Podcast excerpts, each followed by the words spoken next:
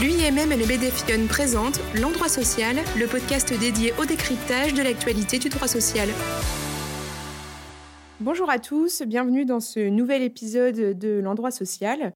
Suite à la parution d'un texte de loi sur ce thème, je vous propose d'aborder aujourd'hui les nouvelles règles à venir concernant la gestion des salariés vulnérables en entreprise. Depuis maintenant plus d'un an, les textes de loi concernant les salariés considérés comme vulnérables au regard de la Covid-19 se sont succédés, cela n'a échappé à personne. Pour rappel, euh, à ce jour, les salariés considérés comme vulnérables et devant de ce fait être placés en activité partielle dérogatoire sont ceux atteints par une des 11 pathologies édictées par décret et ceux qui ne peuvent télétravailler ou bénéficier de moyens de protection renforcés en entreprise. Aujourd'hui encore, le gouvernement est venu rebrasser les cartes et a d'ores et déjà publié de nouvelles règles applicables à compter du 27 septembre 2021. Sans plus attendre, voyons ensemble le prochain régime juridique applicable aux salariés vulnérables sous la forme d'un question-réponse. Tout d'abord, question primordiale, quels seront les salariés considérés comme vulnérables à compter du 27 septembre? Le nouveau texte de loi est venu remanier les critères existants et permettant d'identifier un salarié vulnérable. À compter du 27 septembre, trois catégories de salariés considérés comme vulnérables et pouvant donc prétendre à être placés en activité partielle seront créées.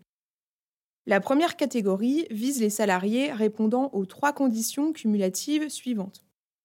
Premièrement, être atteint par l'une des douze pathologies listées par décret.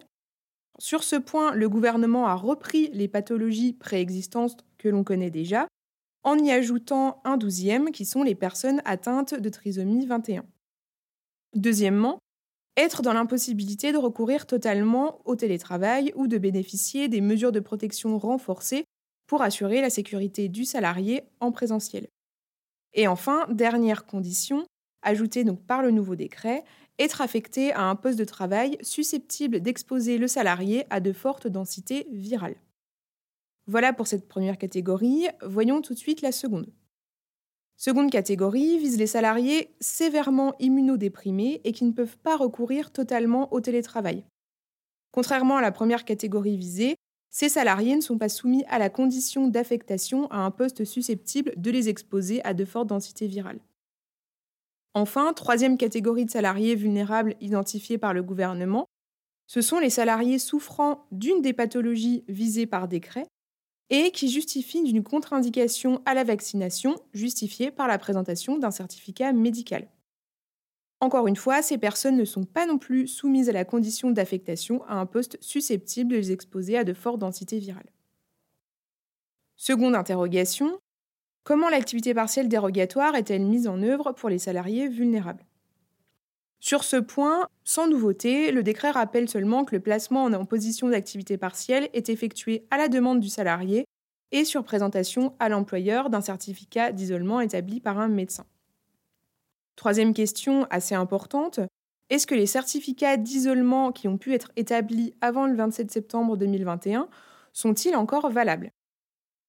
Sur cette question, le protocole sanitaire vient nous aider en nous affirmant qu'à compter du 27 septembre, tout salarié susceptible de bénéficier du dispositif dérogatoire d'activité partielle car considéré comme vulnérable devront présenter à leur employeur un nouveau certificat d'isolement attestant de leur vulnérabilité. Enfin, dernière interrogation, un employeur peut-il contester le placement en activité partielle d'un salarié vulnérable?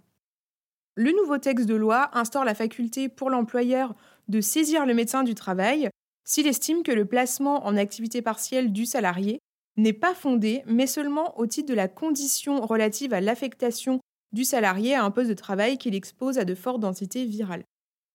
Cette faculté de contestation n'est donc ouverte que pour la première catégorie de salariés vulnérables que nous avons vue et identifiée par le gouvernement.